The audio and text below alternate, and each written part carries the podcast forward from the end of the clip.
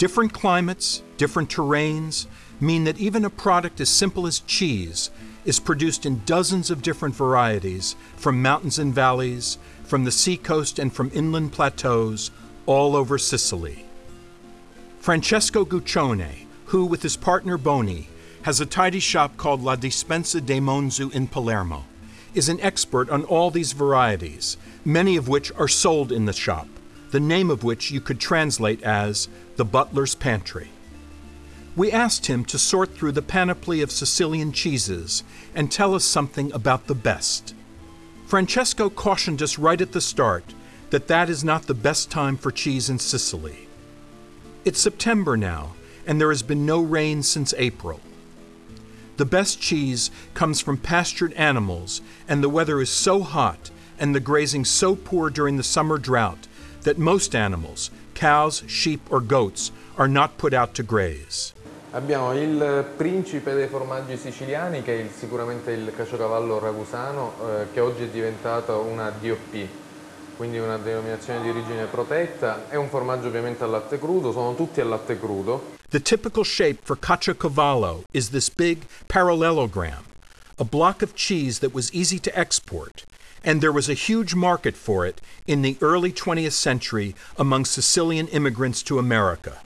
Questo è un pecorino della zona di, eh, del Trapanese, della Valle del Belice.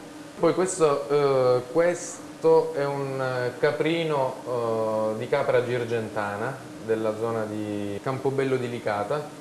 Questo è anche un altro formaggio che eh, si sta cercando di costituire la, la DOP, è il piacentino ennese. Eh, il piacentino è un, anche questo è un, veramente un formaggio storico, eh, è un, fatto con latte di pecora, eh, aggiunta di zafferano e pepe in grani. Poi abbiamo, questo è un tipico canestrato pepato eh, delle Madonie, di latte vaccino, questa è la cagliata eh, di latte vaccino e questi tre, 1, 2 e 3, sono tre formaggi di capra. Il latte di capra girgentana invece è un, cosa, un dato storico. Poi abbiamo il bonnissimo che è in realtà un formaggio che ho inventato io e l'ho dedicato alla mia compagna. Si chiama Bonetta e c'è questo gioco eh, di latte vaccino, d'agricoltura biologica, sempre eh, fatto fare sulle Madonie. Throughout the south of Italy, Caciocavallo is one of the most typical cheeses, but especially in Sicily, where Caciocavallo Ragusano has its very own denomination of protected origin, or DOP, and where it's known simply as Ragusano. The name Caciocavallo literally means horse cheese, but don't think we're talking about a cheese made from horse milk.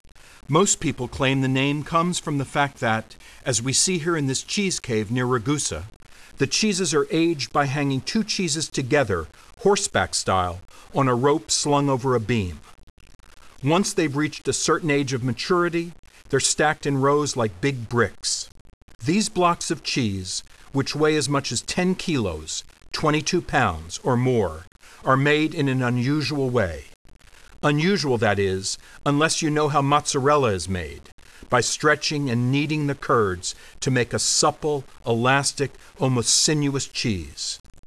To find out more about the cheese, we went to the Consorzio, a research institute for promoting this historic and unique cheese, located in a restored old palazzo on the outskirts of Ragusa.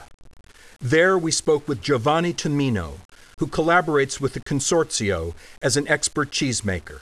Giovanni showed us how the cheese is made. The curd that's being turned into cheese today started its process yesterday when natural rennet was added to milk from that morning's milking. Up until this point, Ragusano is made like many cheeses by heating the milk, adding rennet, waiting for the curd to set, then breaking up the curd. That's what happened yesterday. But Ragusano truly begins when yesterday's curd is sliced in long, thin, accurate slices. Now, water, heated to 73 degrees Celsius, 163 degrees Fahrenheit, is added to the sliced curd and the cheesemaker starts to work the curds, periodically testing the cheese until it reaches the right degree of elasticity. At this point, excess water is removed and the cheesemaker begins to work the cheese. The first part of stretching the curd for Ragusano, you need at least three quarters of an hour. This one, however, because it's a small sample, will take much less time. Now, the cheesemaker's job changes, as he must expel all the water that might be trapped inside that massive globe of cheese. It's the part of the task that requires infinite patience. It seems impossible, but in fact, that's just what Giuseppe is doing.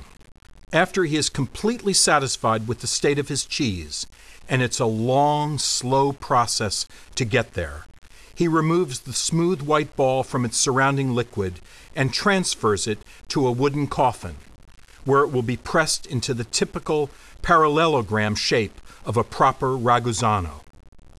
Marked with the seal of the Consorzio and a traceability tag that tells when and where the cheese was made, the infant Ragusano goes into a salt brine for a number of days and then ends up suspended from a rope back in that cave where it slowly turns into the prince of Sicilian cheeses.